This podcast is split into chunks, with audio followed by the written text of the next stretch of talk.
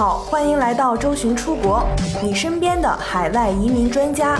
未来海外生活的规划师。移民的道路有困惑有困难，我们一直一路同行，一路相伴。更多移民、教育、海外生活、资产配置的相关资讯，请关注周巡出国 VIP 服务热线四零零六二四六五幺幺。这期节目来集中的回答一下澳洲商业创新类签证幺八八 A 转八八八的一些问题。首先，对于这些要求是可以分为两类的，第一类是联邦的要求，第二类呢就是州的要求。而联邦的要求里又明确的规定了你必须有州担保。这里呢，先给大家科普州担保的概念和重要性。澳大利亚境内有六个州政府和两个主领地，各州和领地的经济基础和发展方向都有些相异。有意向以商业或投资行为进入澳洲的国内申请人，都需要先有一个前置的动作，就是向有意愿前往的特定州政府或领地政府提交申请，提供生意或投资计划书。只有当申请人的州担保申请被接受，并受到州担保提名，申请人才能进行下一步，以被邀请的形式向移民局申请相关商业投资类别签证。这一步骤非常重要。不仅仅是一个强制的签证申请前置动作，它的重要性在于，它使各州和各地方政府能够寻求和批准他们在特定国家或地区经济发展所需要的各种商业活动。一个重要的原因，则是得到州担保提名可以被看作提交的商业或投资计划是受到国家或地区政府的支持，有这样的条件才符合移民局对申请商业投资签证的关键与要求。而你一旦拿到了幺八八 A 签证，就要把它忘了，就像高考一样，考完一科丢一科。所以考完了幺八八 A，你就要全身心的投入进去准备八八八了。在移民局规定的四年时间里，虽然允许顺延一次两年，但必须达到以下的要求。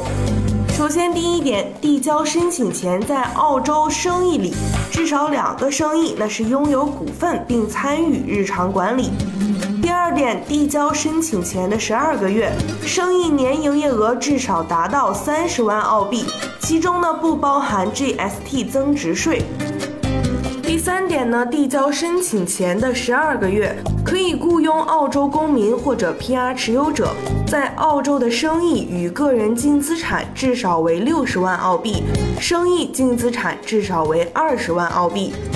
第四点，以两个财年来看，两年内需要住满一年。由于幺八八 A 签证是以家庭为单位申请，因此申请成功之后，一家人都可以拿到幺八八 A 签证。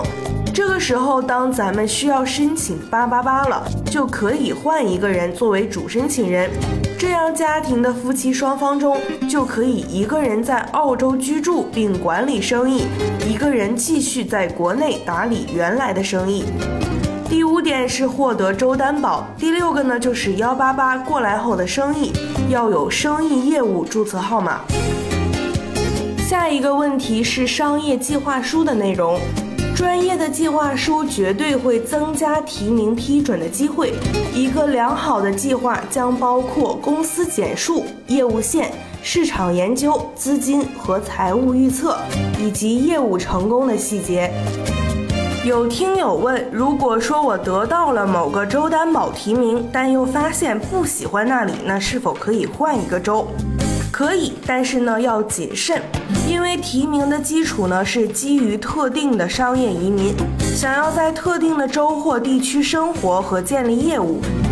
在某些情况下，如果您没有向移民部提交申请，你可以更改提名状态。在做出提名的申请之前，建议研究特定的州或领地，并对要发展的业务有一定的了解与信心。但是如果第一个州同意放弃，你可以更改你的提名状态，也就是移民局下签证以后。但是呢，要注意，有些州是明确声明不同意放弃提名的。接下来的问题是有没有被禁止的行业类别呢？大多数商业活动都必须符合资格，然而每个州或领地都有不同的业务和经济发展要求。当然，如果某些商业已经供应过剩，州政府可能选择不接受这种类型的企业或者业务。例如，维多利亚州不再允许小型的房地产开发，昆士兰州不允许小型的特许经营等。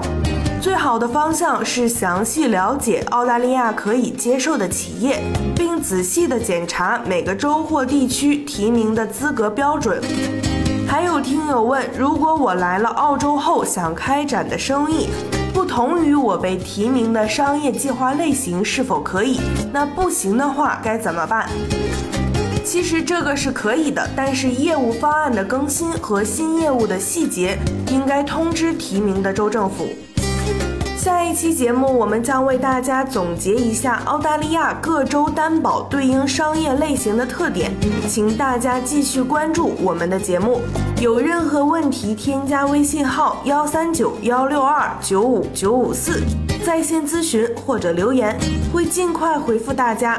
今天的节目就到这里，我们下期再见。